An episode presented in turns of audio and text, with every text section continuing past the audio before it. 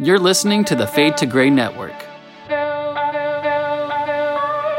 We invite people of all backgrounds to share their stories. Through nuanced conversations and forward thinking, and not taking ourselves too seriously. Everyone's story matters. Every voice is important. Life is polarizing, but not everything is black and white. Come join us as we fade to gray. Welcome back, Fade to Gray family, listeners, and friends. I hope you guys had a great holiday season. I know that we did. This health series has been off the chain. It's been amazing. Like honestly, I didn't. It's been awesome. I'm gonna be full confession here. When we first started talking about like doing what's our next series we're gonna do, we said we should do one on health. You know, it's it's important. It's you know, there's a lot of gray areas, and we're like, okay, well, I'm like, it is important. We should do it, but I didn't think I was gonna have nearly as much fun or, and meet like doctors who like I would want to talk to again, and maybe like on multiple occasions and stuff like that, and um, and really kind of inspired me to like covertly make some changes in my life because of some other things that we've discussed that has been happening that um, just making some wisdom decisions that have to do with health. So. Um, as we were editing and putting everything together, uh, me and Chris realized that a couple of the different doctors that we had on, Dr. Pete from the the first episode on the series, and Dr. Jerry with a G from the very last episode you guys heard, um, both spoke on something called anti-aging. And, and how it's uh, like a thing now in the medical community and, and lots of funding is and research is going behind all this. And um, I couldn't help but be like man I told Chris I'm like we really should have maybe do another episode on this sometime. And he's like let's do it now. I'm like it's christmas. No one's going to want to do this. And so i think it was like christmas eve like we're sending out text messages and emails and and both these these doctors were willing to come on. And and meet each other and have this conversation and deal with us uh, yet again so it's a treat so both of you guys welcome well thank you very much i think it's a great time to get started because right around the corner is new year's eve and people make their new year's eve resolutions and there's a big uh, change in uh, habit lifestyles after uh, after New Year's, and there's decrease in smoking and weight loss, and people make a lot of big decisions uh, at that time. So I think it'd be I think it's a perfect time to start talking about it. Yeah, absolutely. But but wait a second. This is a health series, okay? mm-hmm. What what in the world does aging have to do with health? Well, I mean, it's a byproduct of, of aging, right? Your health deteriorates. It's a disease, Seth. well, I mean, there's definitely laws of physics involved here. So, but the it is, is not a disease. People want to live longer, and people want, but you need to be healthy to live longer. And what's the point of living longer if you're not enjoying it? You know, you want to have your mental capacity. You want to be able to get around. You want, you got to take care of your health so you can enjoy your time you know, we, we define life as lifespan, which is a chronological dating system.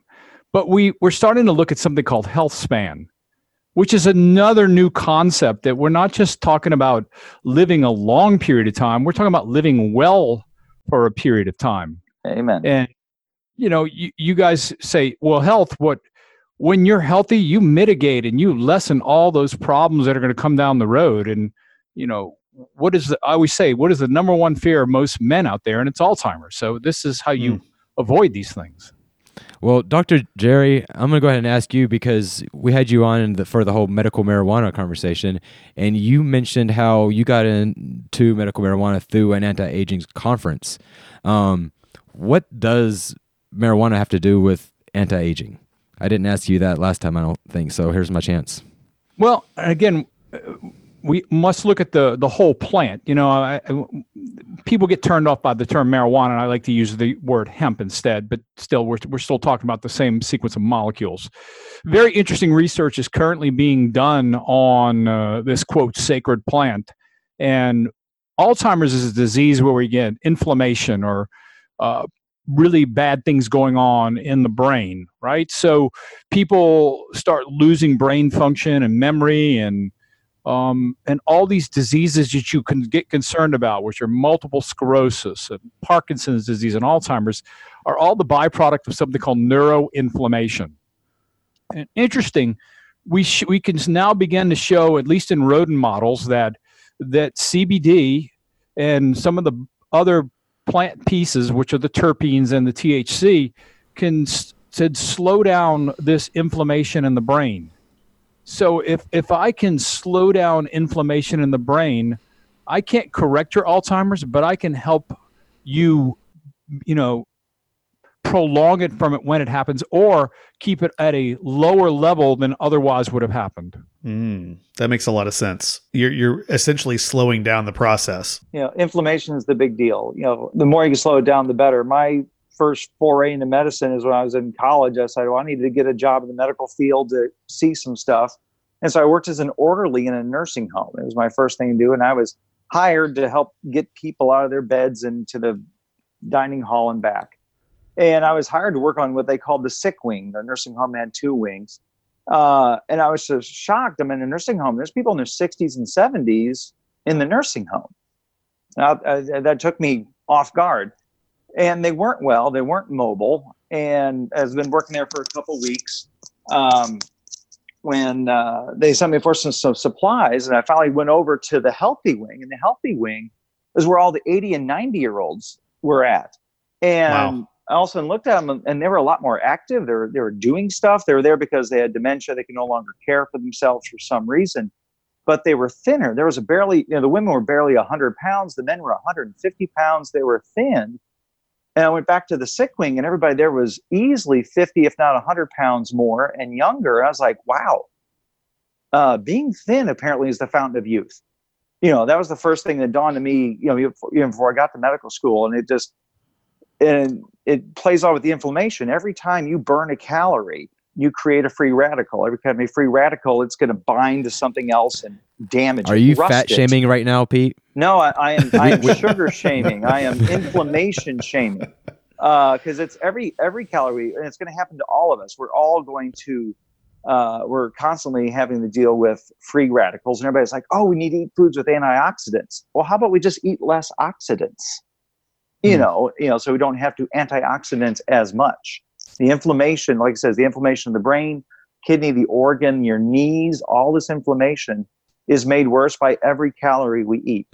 And the thinner you are, the longer you live. So definitely nutrition is important and you know we talked a lot about that with you and the joe health uh, shout out to oh, yeah. jonathan jonathan guyman mm-hmm. but um, i'm also curious like what's what's science or medicine doing in the areas of like supplements or research? I know i just asked jerry about like, like the new like maybe say cannabinoid side of things but what are some other um, new maybe supplements or things that seem to be able to whether it's reducing infl- inflammation or other things that could increase longevity in life. Exactly. And when you say supplements i hear the pharmaceutical industry and they don't they only care about profits.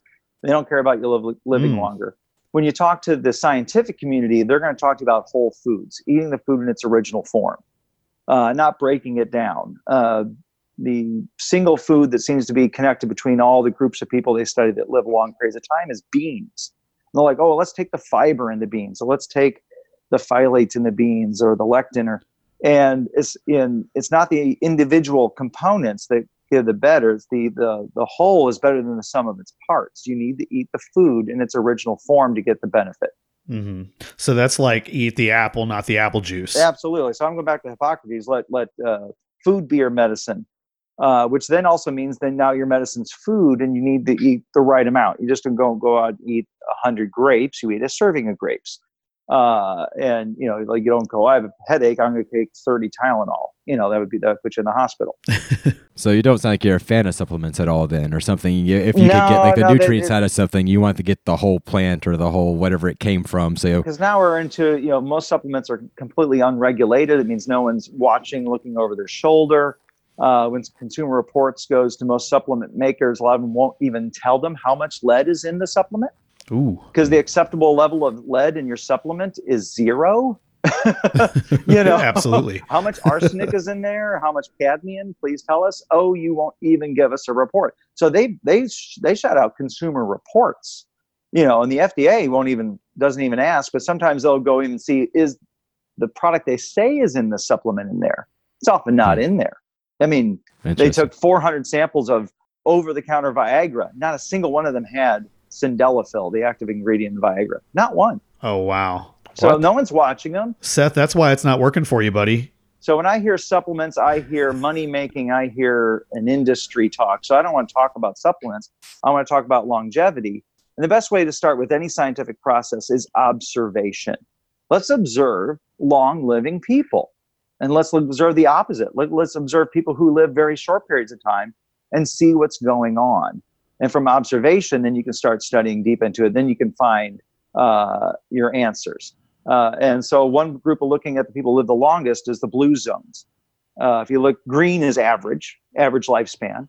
Uh, Oh, I thought you were gonna talk about the Democrats. People are dying quicker, and so they color. They just pick blue for the par- parts of the planet where people are living lower. Uh, Okinawa, the Mediterranean islands, uh, the uh, Seventh Day Advents in, in Loma Linda.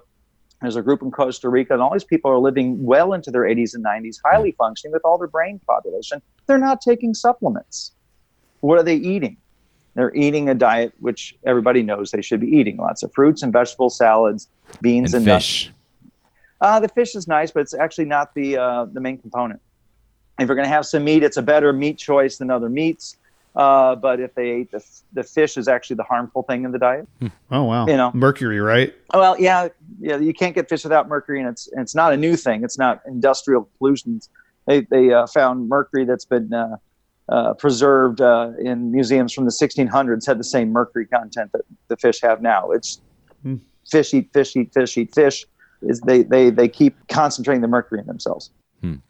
Well, awesome. Well, Dr. Jerry, I want to know the same thing from you. Like, where do you stand on like the like supplements, or do you think you c- is there is it worth you know concentrating on like you know like well this nutrient does this, so if I take more of it, then you know then I'm doing that, or where where you do where do you stand on this same question? So I'm the flip side of him. Okay. All right. Well, Let's Oh, hear I about wanna- it. I want to hear this. Well, uh, we also need to define a couple of things here. One, I want to deal in the world of what we call nutraceuticals. So, nutraceuticals are supplements that are made by upstanding companies that you can get. I could immediately call them and validate what's in that supplement, as opposed to going to a Costco or a Walmart. Or, don't mean to beat on them, but you have inferior quality, like Dr. Peter said, and all these. You know, you get the stuff online, and it's just it's it's been you know uh, it's there's a lot of impurities so i, I define this the, the term nutraceuticals the other side of that what he talked about is diet. Although diet is absolutely correct the most important thing we can do the nutrient value of our food has gone down dramatically over time. So that we get a decreased amount of nutrients from the volume of food we eat right now. So we do create some degree of nutrient deficiency even if you're on the healthiest diet. Um, even if you try to do organic as much as you can or do farm raised. So we do suffer from some a lot of nutrient deficiency. We live in a, a society that eats a very calorie dense and nutrient deficient society. Mm-hmm. Yeah, I'm interesting. I'm going up against a wall, you know, because I am I am promoting the hardest thing to do, which is to change your diet. But I've decided to, to do it. I'm, I'm going to go Don Quixote on this, and I'm just going to keep charging that windmill of trying to change people. I just bought a book last week on how to have impossible conversations, how to get people to change, how to you know meet them because that's that's my job. Family practice doctor. I have 25 you know patients a day, and I've got to turn them one degree each time I meet them and, and, and not turn them off and get them to come back. And let's, you know, I got to see the things from their point of view, you know, present it from their point of view and say, but can we just look over there a little bit? See, there's a little bit more hope over here. I think about And my so- grandparents though, who do eat well and have always eat well, Mhm. but they but then they also have a whole like line of pills on their counter that they eat every or take every morning al- al- along with I'm thinking shout out to my grandfather who like you know was running well into his 70s and stuff and, and like trying to live that type of healthy lifestyle but they but they also were taking quite a bit of supplements so Mhm. has like science changed on that or is I mean like they're they're still kicking I don't know I think they're wasting their money on all the supplements. You know, it's e- very easy to spend hundred dollars a month, or and and even more if you want to go some of the some of the ones I've been looking at lately. Uh, you know, and a healthy diet is six to seven dollars a day. Let, let's define supplement. Like, are we talking like vitamins that I buy at Hy-Vee? When when we say supplements, what are we even talking about? What Dr. Jerry said, what was it? The Nutra supplement or something? What'd you call it? So, uh, nutraceutical. Nutraceutical. Would that be stuff like B3, uh, resveratrol, and all that stuff? Absolutely. Yeah. So if you look at if you look at the studies on resveratrol that came out of David Sinclair and Harvard, Yeah. resveratrol had an anti-aging effect. Can you talk a little bit more about that? Well, I mean, it's still, still a pre- preliminary study, but they're, they're beginning to prove. If you really want to get scientific, eventually we we have to affect this thing called the mTOR system, uh, which is what causes aging. And uh, there are certain things in the cycle of the body that if you can turn these signals off, you can start to slow down this idea of what we define as aging, which is what he talked about oxidative stress causing inflammation, causing the body to start to go in a direction it doesn't want to go. And what causes that? I mean, besides poor diet, I mean, it, it's just a natural thing that happens as you get older, right? The? Bible causes that, right, Seth? Yeah. Oh, good lord. Well, the Bible does speak to it. Uh, It does. I'm not interested in that. I mean, I'm just saying it does. It, it, there are verses that are in relation in Genesis to this. Yeah. Okay. Genesis does talk about man living to 120. It and does. so far, the oldest living man on record with a birth certificate, or actually woman, is 124 years. You know, now that can't. Now listen, that can't. That's not. I know. that that It's bad she must not have aged. She must not have counted. She was 100. Some, she someone must have miscounted. There must be a typo. She but- started smoking weed and she was like 119 and they gave her a couple extra She years. actually did smoke.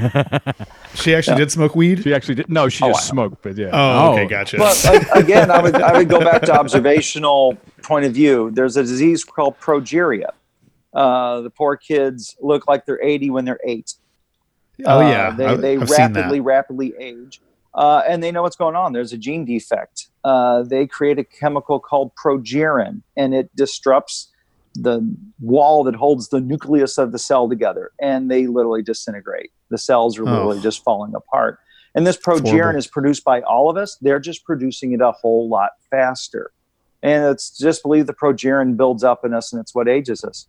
You know, there's, you know, until someone finds a way to stop the production of progerin, I think we're still got this 120 year thing. The whole thing is health span. What can we do to stay highly functioning? You look at the blue zones, uh, the people on, in these uh, Mediterranean islands in Okinawa and, and this uh, vegetarian group in California, 80s and 90s, working at their jobs. These guys in these islands are out fishing in their 80s. They're going up and down. They're running their stores. They're doing the math. They're very social. They take afternoon naps, and I am so jealous. Uh, but I've started. I've, I've started arranging my schedule at least a couple times a week to have a two-hour lunch, so I can take an hour nap, and it is wonderful. nice. It feels so good. Uh, and so, just you know, and and I'm the best way to look at longevity is look at what are they doing and how can I rep- reproduce that without having to buy anything but just food in my stores. Uh, we're eating highly processed food. The nutritional content of our food is, has dramatically dropped. But a grape is a grape. Uh, beans are beans. You know, uh, they're non-modified. It doesn't have to be, uh, in, in my opinion, doesn't have to be organic. That's just in the process of how it's how it's made. You know, not worried if it's clean. Wash it off. You know, Just interrupt But- Dr. P. He, he, he doesn't mm-hmm. have a stop. I, I, I have rambleitis, so be sure to interrupt. My, my wife picks me on the table on a regular basis. I'm not stepping in right now, because so I because this is the deal. I am a millennial, and when I think about my life, all right, I'm being real. I'm being real. I'm being honest because I think a lot of people can identify with this. If I am to look at my life with everything and all of my responsibilities, okay, I'm going to go the cheapest route possible. And this is 2019. We're about to get to 2020. Shouldn't we start having some answers in because I hear Dr. Pete, you're very holistic. I feel like you're all about purity in its truest form. Um, but I don't like that. I like to But take it's- a pill but it's- but and it's it fixes me. All right, But just like my clients think they can take a pill. You have mountains of debt, and you're not in Can not upper management yet making big bucks. and so, therefore, you need the cheapest option, which is Well, just, just buy saying- the food. Honor your father and mother, Seth, and you'll live a long life. That's all you got to I- do. Oh God! Just go to Aldi, Seth. What you can I- go to Aldi and I'm get just really saying, cheap are fruit. we not to a point vegetables. in our society and within the scientific community where we can start looking at some actual solutions? We have actual solutions. Well, I mean, let, let's let's let's talk about the stuff that's fairly inexpensive: sunlight, activity. I mean, we you know the Mhm. kids. The kid, Yep. I mean, the Free. pe- the kids don't even play in the yards anymore, right? everybody sits in front of a box. So sunlight, very good for you. Activity, eh, I mean, it's been proven it's the best medicine for depression, but yet we don't tell our depressed patients we give them an SSRI or a pill. I will say on a daily basis, just letting you know I'm a well, in my job, I frequently talk to people in which that is something I say that literally the um, the natural antidepressant is serotonin, which we create by exercise. And that we should do that more frequently, like literally by exercising. It's the Says same. the guy that never exercises. you know. He can my talk job about it is what though. I say. but uh, yeah, I mean, if you want to talk about higher end therapies, then you you talk about sauna. I mean, the studies that came out of Finland, they did better with high blood pressure and cholesterol by taking a sauna than taking pills. So, sauna is another wonderful way, natural detox. If you Wow. get infrared sauna, you also get light therapy. So there's there's definitely some uh, anti-aging effects to both of that because sweating is really critical to detoxing your body. You know, we're talking about diet, but we also have to get rid of the impurities that are in our body. You know, and that's that's the problem you run with people that are overweight. By 2030, half our population is going to be obese. Whew. And and and adiposity or fat is toxic. Yes, I'm fat shaming. So um Good for you. Own and I'm it. fat. Just I own can it. say that. but but you know, we we have to get this message out there that, you know, you know, we're killing ourselves. hmm Yeah. Yeah. We're ki- we're killing ourselves slowly. I mean, we we live in a world for the first time we have better medicine than any other time in the history of mankind. Yet we've suddenly turned the the, the corner and we're living shorter. Right.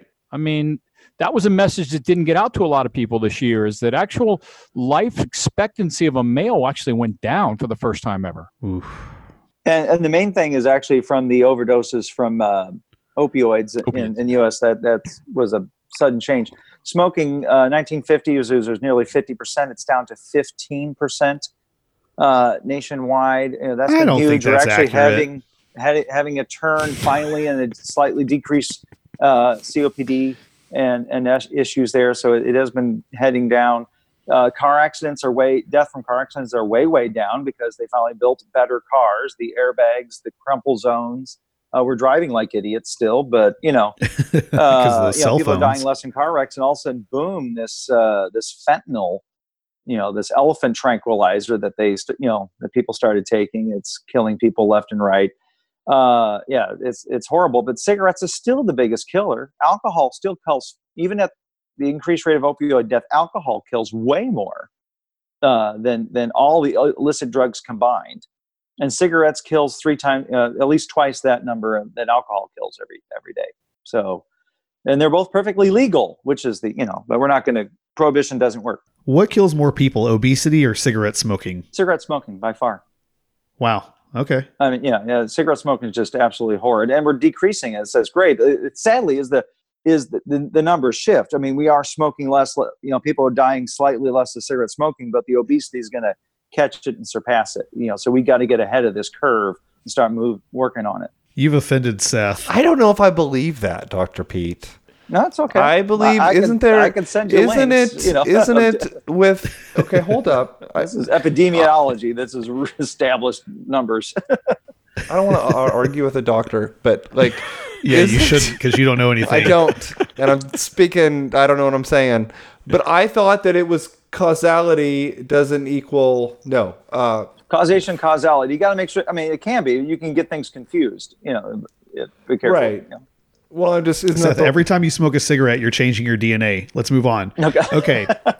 so, all right. You were talking about the gene uh, that was, I guess, like maybe the purpose of aging or whatever, the one that Well, it- affected the little kids. What was one of the called? many things. Obviously, there's many things going on, but progeria, yeah, there's a gene. They've isolated the gene. They found the, the, the protein that it's making, and they they called it progerin. cool. So why don't we just take uh, CRISPR Cas9 in there and just edit that sucker out? Make it legal. Mm. You know, because now we got mutant people, and and do that in every cell in the body. We haven't figured out that one. You can take a an egg and change it and gr- you know grow the baby and that guy is in trouble in china for doing that he took kids whose parents had a, a, a genetic defect that was horrible and they wanted to have kids and he CRISPRed it out and created two kids and the chinese government almost disappeared him you know because he embarrassed Wow. them horribly uh, Right. but yeah so mutant children we're not ready for that yet but yeah it, the the technology exists to create a baby that won't have progerin but to do that every cell in the body, I don't think that technology exists yet. Well, I, I mean, you you you can open up that can of worms is because uh, stem cell therapy is one of the most interesting frontiers that we have out there. Um, and it, to Dr. Peters' point, he's absolutely correct. The problem is that you would love to use this correctly. The problem is it's going to be used incorrectly. Right. Yeah. And and how how ethically once you open the box, you can't control it. So, you know, taking your own stem stem cells or taking a, a fetal stem cell, uh, which is a basic cell that can replicate in almost anything you want it to, it has tremendous uh, potential for ridding disease, longevity. Uh, I mean, the list goes on and on. The problem is ethically when you open the box, what happens? Right. You have people start, you know, sewing like younger versions of themselves together so they can live longer. Like I, I heard that some stuff on Joe Rogan. It was tripping me out. Was that like Sinclair? What was the guy's first name? Chris. David Sinclair. David Sinclair. Yeah. Um, he was on Joe Rogan. I was listening to, and so that was one of my questions, and it's just to see where I'm going to direct this question to Dr. Jerry first, and then Pete. Um, as the same question. Um, how do you guys feel about the like? I'm gonna call it young blood science. I don't know what it's technically called, but basically where the idea of like you know sewing a a younger mouse together with an older mouse and it actually like prolonged the life of the older mouse and and how it somehow is helping the like prolong their DNA from breaking down or did either you know about this at all and if so what's your opinion on this and where do you stand I, I've not heard of that. What I've heard is there are there are men, especially men, that are getting donations of blood from younger people, which again backs to the whole stem cell thing. So we know that this is happening. Um, is that the one one like the elite yeah. Um, where I stand on it again, I'm I'm concerned about where you go with this once you open it up. Now, the flip side of that is I am a very scientific experimental person and am very interested in any therapy out there that can improve life, improve health span, and improve longevity. So again, in my clinic, we use a lot of cutting edge things that most people have never heard of, but actually have great efficacy. like Peptides. what's that So peptides are small protein. They link them together. Um, but what we what the, all the all the um, information has actually come out of Europe. We are using injectable peptides to heal. Um, I've used them personally and avoided surgery on two different occasions. So um, it's a whole new. It's it's there's, they have it for the brain. They have it for healing. They have it for obesity. Um, very exciting area. Early research is going on on it. sounds similar to stem cell but but it's a protein huh It's a it's a protein. It's not made from uh, you know human donor. huh very cool Do you get it injected or is it something that you consume? Um, it's now for certain ones. It's now available orally. Um, it has been mainly an injectable for um, since its onset. awesome So now there's beginnings of it to be orally uh, available with great efficacy. So, Dr. Pete, same question. So, Yeah. did that was that completely foreign to you, or have you heard like? Well, I've heard about people and getting blood from other people. It's basically vampirism. You know, uh, It sounded. I mean, So- it sounded like it to me. That's what I was thinking. I'm like, dude, dude's a vampire. sewing But- somebody onto you is akin to cannibalism or slavery. So there's yeah, huge or, horrible things go. Uh, there are parts of the world where people are having their organs uh, harvested from them Right, yeah. involuntarily. That is a uh, not a small market.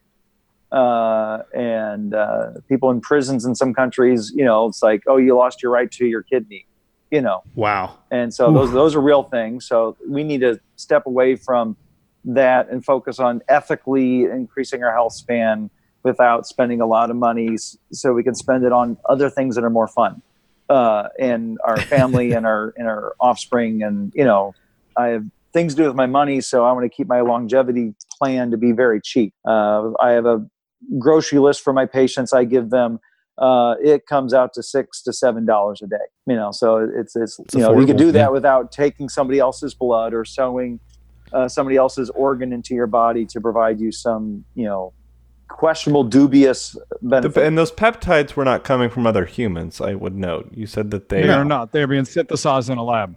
Yeah. So I guess that, but that was kind of why I was asking that question. Obviously, I want to kind of see where you guys stand on it. We're beginning to get some some real traction on some research regarding some of these Yeah. things. So Um, it's, I mean, there's a lot of uh, what I would call Star Wars therapy out there, and I don't tend to agree with that. But I mean, in between, there's some really interesting science that's going on. There's some really smart people that are doing some good things. You mentioned earlier David Sinclair, and he's one of the guys that actually says aging is a disease. You know, you shouldn't be limited to your 120 years. I mean, he's talking about people living 200 years in some of the episodes that I've listened to him talk about. What do you guys think about that? uh, I'm, I don't know. I don't know what the, the true answer is. Sinclair, and I, I, I totally get where he's coming from. I think we're going to, for some people, push the limits now. Um, I, I think that there are therapies out there, but again, so much of this is lifestyle. So much of this is what what are you willing to do? You know, um, how much are you willing to exercise, eat right, um, and do all the things that generally are required you know so you can you know the other thing about this thing you know you have we haven't even talked about is none of the blue zones were subject to the amount of stress that where we put ourselves under and stress is a killer And I that's actually something I was wanting to go to uh, in regards to the ACE study and cortisol levels. Um, have you, do you guys know anything in regards to cortisol and its effect on the body due to stress? yeah it shrinks your some a part of your brain called the hippocampus and i don't think i really want that part of my brain shrunk No. I definitely don't either. Um, no, there's there's clear studies now with this chronic elevation of cortisol um, causing di- what you know what you call malregulation of the body, and cortisol adds more sugar. And I can tell you, if a woman's cortisol stays up, she can't lose weight. So I Mhm. mean, it's uh, Right. and and we live in this.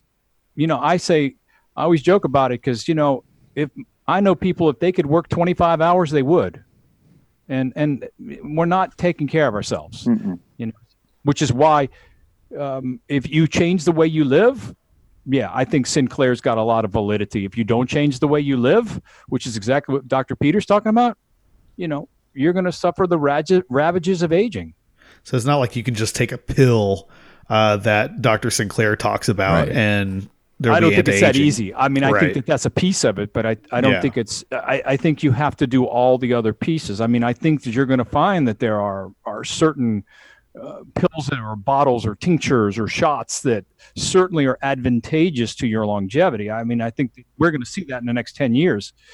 At, at, at the base, still, it's it's it's stuff you got to do every day. Am I sleeping? Am I de-stressing? Am I eating right? Am I exercising? Right? I mean, It's a whole package, yeah.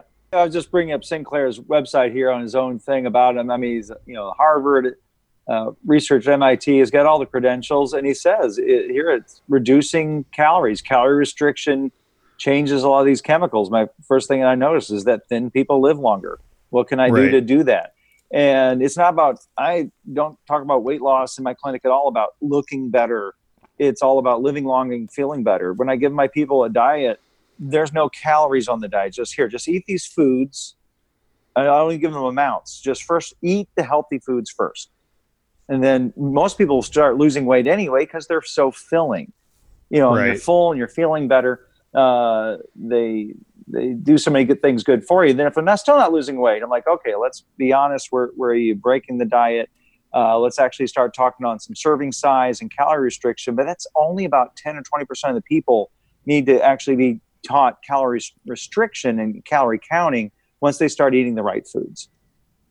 Well, I'm very glad that you brought up uh, calorie restriction. How do you guys feel, or, or is there like studies being done, and and you know what's the the new research on uh, this new fad that's coming around, intermittent fasting? Uh, is that so something I want to that, dispute that because it is not a fad. Yeah, it's been yeah It is not a fad. So let's well Let's talk about it. science. Yeah. Uh, so I will tell you that the gentleman who really did the most eloquent research on this is out of USC and should have won the Nobel Prize for this. Oh wow, I mean, that's it's that important. It's huge.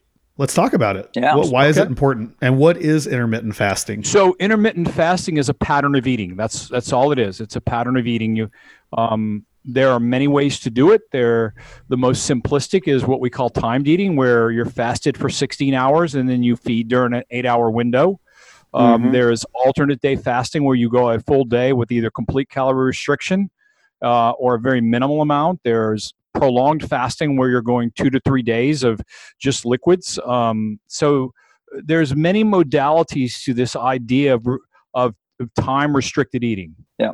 I prefer eating brunch and dinner. You know, you know, just you know, I, when I wake up, I'm not in the mood for a lot of food, but you know, if I can eat midday, uh, and then early afternoon, I'm eating in a six-hour window. I'm fasting for 18 hours. If I got full control of my life, that would be optimal. Uh, you know, just to spread the calories off in, in two meals, just about you know four to six hours apart from each other. Uh, you're blaspheming the the doctor's usual advice that breakfast is the most important meal Oh, of the day. I'm hungry. If I don't eat within 15 minutes, I will feel ill, but I can't eat a lot. You know, I have oatmeal with some blueberries, you know, and that's my breakfast, and that'll hold me for for quite a while. Uh, you gotta you gotta have the blood flowing, the enzymes going, the bile going. Then I can eat a thousand calories at lunch. You know, like I said, I have my ideal, but what I actually do is that's what I actually do. I about about 300 calories for breakfast, you know, and then I eat, you know, lunch, uh, and then my my dinner's really light, you know. So, but I eat within about eight to nine hours, and the rest of the time, you know, eat, basically eating after six o'clock is suicidal. Is, is where a lot of the intermittent fasting guys, you know, their joke is if you're eating after six o'clock, you're killing yourself. What are you doing? You're, everything's going wrong metabolically at that point. So does it really make a difference when you do your fast? Yeah, they actually studied that. Whether people say, okay, do your intermittent fasting from you know four in the afternoon to bedtime. Another group did their intermittent fasting from breakfast and quit eating at four. Uh, and the people who ate early in the day had lower cortisol levels. You know, d- definitely less stress. They were metabolizing it better. They lost weight better. Uh, it you know both groups did better than the control group. You know that ate you know three meals a day and we're allowed to have a bedtime snack of up to 100 calories. So they both both beat beat it. So either way you do it, you're not doing it wrong. Front loading the calories to the first half of the day was definitely better. Is there an advantage to doing one fast over the other? So, for example, let's say that I want to do the fast where I only eat for the eight hour window during the day Yeah. every day, or maybe I want to do like what Dr. Jerry said earlier, a longer fast, maybe like two days a week. I want to Right, there- fast. there's the five and two. Uh, just that two days just sounds stressful to me. The thought of it sounds stressful to me. And reducing stress is huge. But if that works for your lifestyle, okay. I haven't really seen a study breaking down comparing five to two to, you know, early morning only feeding. Um, there's some there's a little bit of research that as you get into the longer fast, you start to generate a little more of something called IGF one. So um, you know, again, I, I just get people to be compliant. I mean, you know, I have yet to do more than 24. Um, I can't, you know. Um, I think one day I will, you know, go on a long hike and maybe go longer than that. I mean, there's some. Again, it's more that you're doing it um, than how you do it. If you like to go um, two days without sustenance and you can do it, great. If if you can, again, it's it's the pattern. We got to build this pattern of eating because, um, you know, it's it's you know how do you you know you don't you hear it as a fad because there's nobody out there telling you. Uh, to do it on the TV because there's no money in it. Tell somebody you can't just don't eat. It's eat. not a Right. fad. Jesus talked about it, Chris. Gee whiz. oh, if you wait, if you We've wait, been just read. fasting for five thousand years. I thought that I've been really unhealthy for a long time, but maybe I've been healthy this entire time. I don't eat lunch. because you don't eat lunch, yeah. I but don't like. but I if you're eating at the beginning of the day and then at the end of the day, you're kind of not really fasting, though, right? No. I mean, I'm just eating dinner. But again, maybe that's bad. Maybe I should just be eating breakfast. I don't know. But That's not necessarily true. And getting getting back to you know the whole paleo thing. You know, early man was a horrible hunter. You know, the best hunting device we ever invented was the fence. You know, you know, like now we can eat when we want to, and that actually causes a problem. The intermittent fasting is like exercise. You exercise, you put yourself under a stress, but it's good for you. You know, the blood flow gets the parts of the body you don't get to normally, and flushes out the uh, the backwaters of your body and moves those toxins out. Uh, same thing with when you fast, you're forcing your body to regulate its sugar. So guess what? It gets better at regulating its sugar because you exercised it. And you're also not pounding your body full of sugar all the time. Or- and eating at bad times of day and making bad decisions. I always tell myself, you know, there's no no good decisions made after two beers, and there's really not very many good food decisions made after dinner.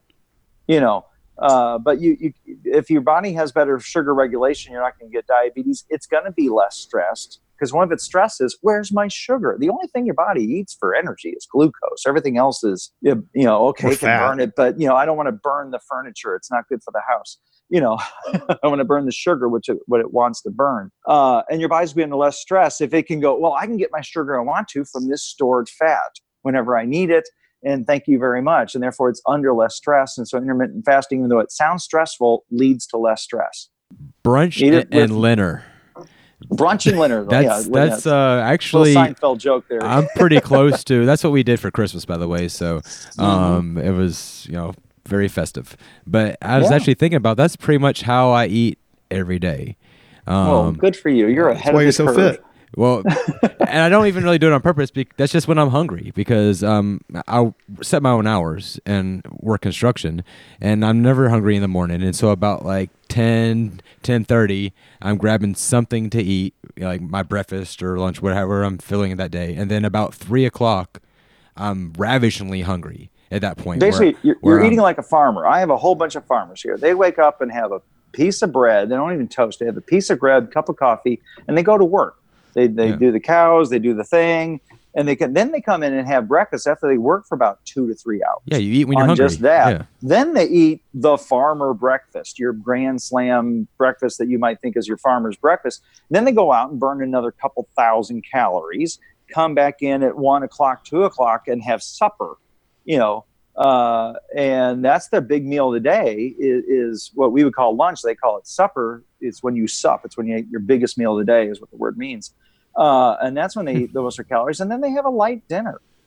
Now that's the average farmer that I talk to that are my patients who are fit and doing very well, but they're burning 3,000 calories a day. Yeah, it- normally where I mess up is I'll get hungry one more time before I go to bed and eat like a bowl of cereal or something Ooh. sugary. I, I'm addicted. I'm addicted to sugar. I'll just throw it out there. I'm not even gonna lie. So Yeah. I think everyone is. And so that, but if I end up cutting just that last meal out, am I like I dropped weight ridiculously crazy. Try Like, a, if you're going to eat something, try a watery fruit. Or honestly, Captain Boring here, uh, just a big glass of water. you know, Water fills me up. water works. it's, you know, it- Yeah. it's the munchies. What can I say? yeah, it's it's a real thing. Yeah. Well, okay, so just to go back real quick as an anecdotal story about intermittent fasting, uh, I did that for several months last year and the year before and felt phenomenal. Uh, I did, you know, an, an eight hour window where I would eat and then the rest of the time I wouldn't. What's the longest you ever fasted for, Chris? Well, I, I, I didn't do like a whole day fast or anything. I would just do the the whole thing where I only eat breakfast and then lunch, and then I wouldn't eat anything past that. And I did that every day, and it was you know really really awesome. I did that for several months. I did two weeks when I was in Alaska. Two weeks of no eating. Yeah, I, I, I had a guy that I was there with that did a month, water water only. He's gonna live forever. Jesus, that's we were Not- you know trying to get close to God. Amen. Took you to great places. I mean, it was it was definitely an experience. I mean, that was probably the thinnest I was ever in my life. We did a thing called Daniel Fast, um, and we kind of did it all over all areas of life, even into like technology, where basically we were cutting all processed anything out. And um, you know, there in Alaska, we were getting roadkill, so we were eating a lot of moose, a lot of salmon, It's um, meese. black bear, you know, and um, and then like you know olive oil, honey instead of sugar, and we would just I would eat until I couldn't move, and then be hungry two hours later and be dropping pounds.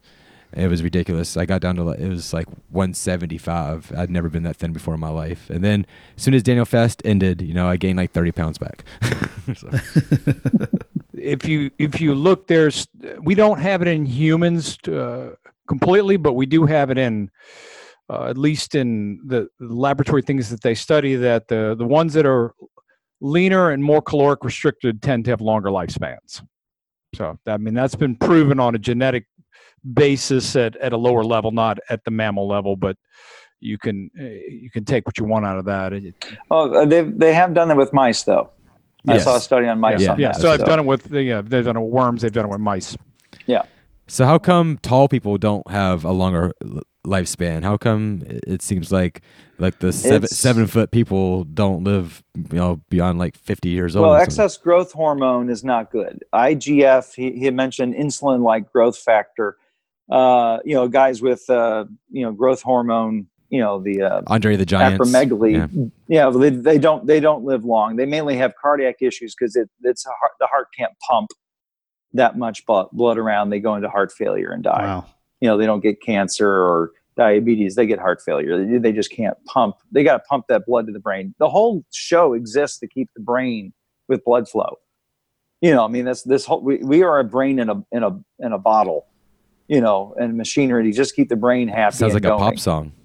You know uh, well it sounds like a science fiction movie you know just you know, you know. Can you believe that the brain named itself? if you get taller the distance between your heart and your head you know six inches more that's a lot more work to pump uphill against gravity all the time except when you're lying down it's just hard and then you got to pump all that blood to the organs and it's just it's just it's too much work well there, there is a group there is a group of uh, uh, dwarves who live in um ecuador they uh, don't thought you say any Middle eye- Earth. no, they, they only live at three feet tall. They're not acromegalic. They don't have the short arms. They're actually just really small people. They're Yeah. proportionally normal.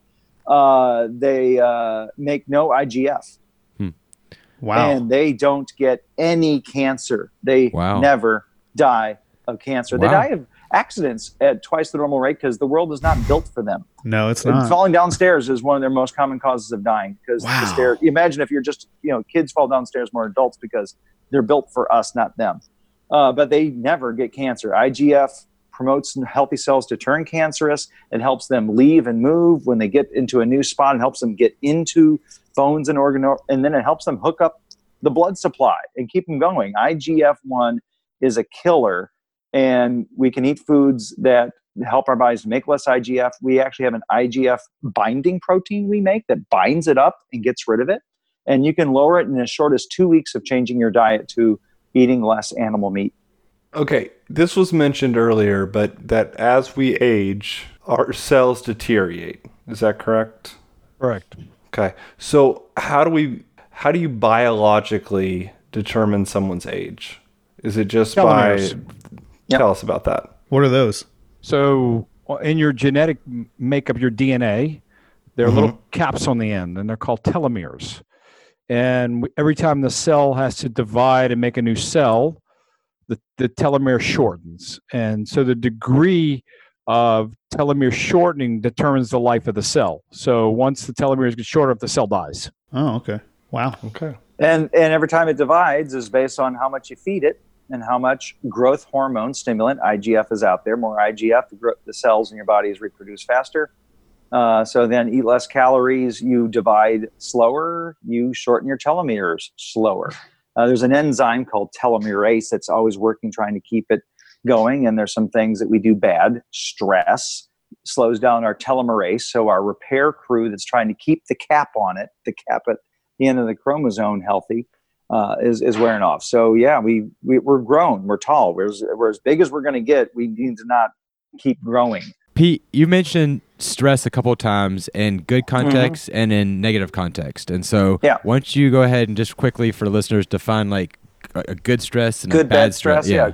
yeah i mean good stress is is uh, exercise good stress is intermittent fasting uh, good stress is having a conversation with someone emoting and interacting with people you guys are stressing me out man you're making me think my brain's going going and i love it you know good stress pr- produces happy hormones i am flowing with dopamine right now i'm just you- loving you guys You're in your You know. zone right now for sure. you know, I, I, I enjoy competitive games. I, I'm a board gamer, but it's good stress. The brain's going. We're interacting. Social interaction is huge for longevity. It keeps the, the brain going because I got to remember your name is Stre- Seth and your name Stress. is Chris and your name your name is you know.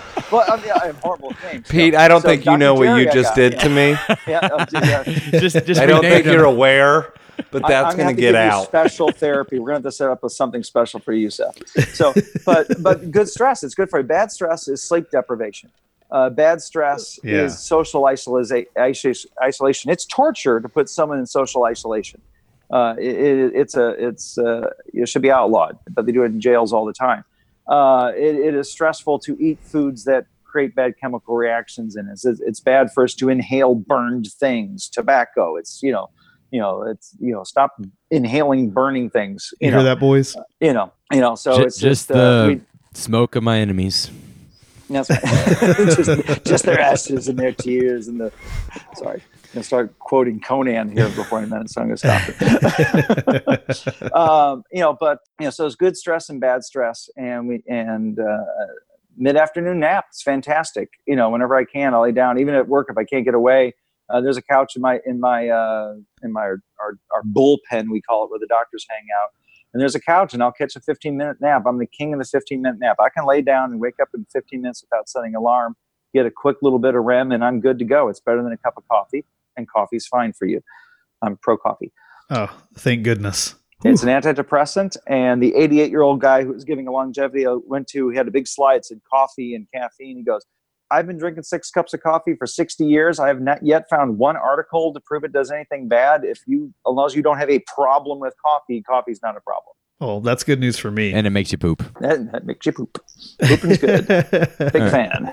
Hey, Thanks for clearing that up as far as the good stress and bad stress, because I because you're talking about that when you're talking about nutrition and stuff and how you know intermittent fasting is good because it you know puts a stress in your body. I'm like, well, wait a minute, just five minutes ago you were saying you need to like remove all stress. Yeah, remove the remove the bad stress. The stress, you know, just running things over and over and over in your head. The main reason people are low in serotonin is because they don't shut the show off. You know, they just keep running things over and over, which means fine. You know, you probably should have a conversation with that person. And if you can't have a conversation with a person, then forgive them. Forgiveness is the world's best antidepressant, hmm. anti-anxiety medicine. Just forgive people. Forgive yourself. They didn't say they're sorry. No, no. I said forgive them. I didn't say work it. You know, I mean, you know, you've got to let it go. You know, you're it's hurting you hanging on to it. Forgiveness Let it is the world's best antidepressant. Let Yeah. it go. Singing that song is a bad stress. I agree. So I was going to say that if you have difficulty, you know, I think that you bring up a good point. If you have uh, things that you're running through in your mind um, in regards to relationships, to talk with that person. And if you can't do that, um, do something for yourself. And I also would advocate it that if you have difficulty forgiving yourself, seek out a therapist. Oh Christ, this is not a mental episode. uh, well, it's uh, you know we're talking about health, and mental health is important too. Um, Absolutely. So I just wanted to put I get free there. therapy every I day. agree. My wife is a licensed clinical social worker, and I get free therapy every day, and it is fantastic. And she'll, That's I'll walk in the door, and she goes, "There's something wrong with you." I'm like, "No, no, nothing, no, something bad." I'm like, "No, it didn't." And you know, and, and she'll keep at it. She is persistent, and sure enough, like, oh my gosh, she's 100 percent right every time. Does she have two master's degrees? Uh, well, no, she, she has one. Okay. Well, it's, it's a it's it's a uh, it's a master's degree. Well, that means that Seth has more credentials than her. Yeah. I'm sorry. do that's not that's talk, do not. But everybody, er, er, there's Pete's nothing wrong with Pete's wife is my friend. cube mate. Okay. right. were- But that, that's an inside joke. That's an inside joke we have with Seth because he used to always he doesn't do it anymore, but he used to always let us know well, he that he had two me out master's on it degrees. on his last mental, saying that I'm the one that It's always like it comes that. up and Dr. G, I apologize. This this gang right here, I used to come on to episodes and say I'm a licensed clinical social worker, and that With two and that I master's have two degrees. master's degrees. that has stuck with the podcast since like day one, and I can't seem to to get it to go away. So Well, Dr. G, I'm I'm interested to know, you know, I think we're probably about ready to wrap it up here. If you could just kind of maybe give us like your cliff notes on how to prolong our lives, what would it be? learn how to eat. Not only what to eat but how to time it out. Learn how to be active because activity is good from so many levels i can't explain it anymore. Um, make sure your hormones are balanced. Make sure that you are nutrient what i call complete. And make sure you're doing some type of self repair every day in the form of sleep in a form of meditation prayer, whatever you need to downregulate everything, socially interact, be involved, tax your brain, have purpose. And that's how you, you live long and live well and you increase your health span. Awesome. I love it. Amen. That was like I a, love that was like an ultra call almost. That's it. Well, cool guys. I really appreciate you guys doing this on such short notice, and obviously, um, you know, not knowing each other and you know, gelling together, and I appreciate it. Like, really, I mean, you guys said from the beginning, it kind of like maybe flips out of the coin as far as what you think science is doing as far as this um, anti-aging thing, but it really seems like the more you guys talk, it's clear that you guys agree on far more then you might disagree. And so I just appreciate both of you guys coming on and being willing to have this hmm. conversation. It's been a lot of fun. Good to be here. Thank you. This episode of Fade to Gray was edited by yours truly. That's me. Music is by Dan Koch at dankoch.net. If you like what you hear, make sure to go to iTunes and leave us a five star review. Or, if you'd like to be part of the conversation, join us at fadetograypodcast.com and sign up to be a part of our Patreon program. Make sure to hit the subscribe button wherever you get your podcasts, as we have some really great episodes coming up soon. Thank you for listening to the Fade to Gray Network.